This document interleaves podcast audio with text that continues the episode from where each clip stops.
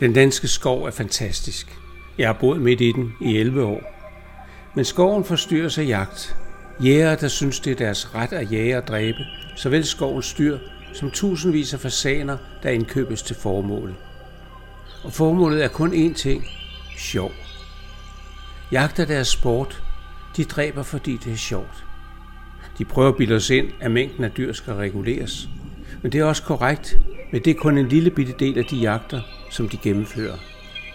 Regulerende jagt er nødvendig, men den skal kun udføres af professionelle jægere, og jagt for sjov skal forbydes. Her kommer ode nummer 3, ode til skoven.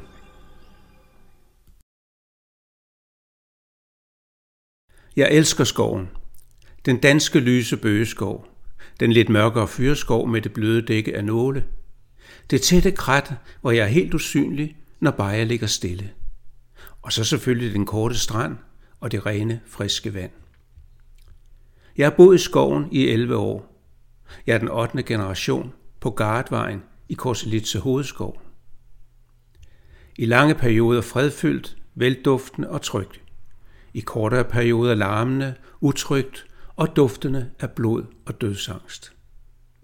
Det er, når mennesket demonstrerer sin medfødte arrogance. Det, man har magt til, har man også ret til. De jæger skaber frygt, slår forældre ihjel og splitter familier. Fuldstændig uden empati og fornemmelse for det ragnarok, de skaber blandt svagere væsener. Det er deres sport. De gør det for sjov. Denne morgen er særlig smuk. Tunge dufte efter nattens stille regn.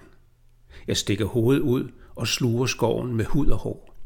Alle mine sanser overvældes af denne morgens skønhed. Dagen glæder sig til mig, og jeg til den. Jeg hører børnene mosle rundt i søvne bag mig.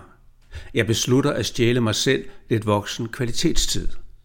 En lille tur til stranden, lidt vand i hovedet, et par svipture til mine favoritsteder, og så hjem og vække de små med en sund og nærende morgenmad. Er ikke kommet langt, før skoven eksploderer. Jeg mærker en svidende smerte i mit bryst, og mit blik bliver tåget. Jeg kæmper mig frem mod et tæt buskæs, men når ikke langt. Et dyr bider fat i mit ene ben, og en stærk hånd fanger min nakke. Jeg mærker svagt, at mine ben bindes sammen. Jeg slænges respektløst over en skulder, hænger nedad.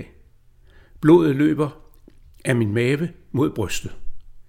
Andet trænger ned gennem halsen og ud af næse og mund. Det sidste, jeg tænker, før mørket kommer. Må jeg bliver den sidste generation i Korselitseskoven?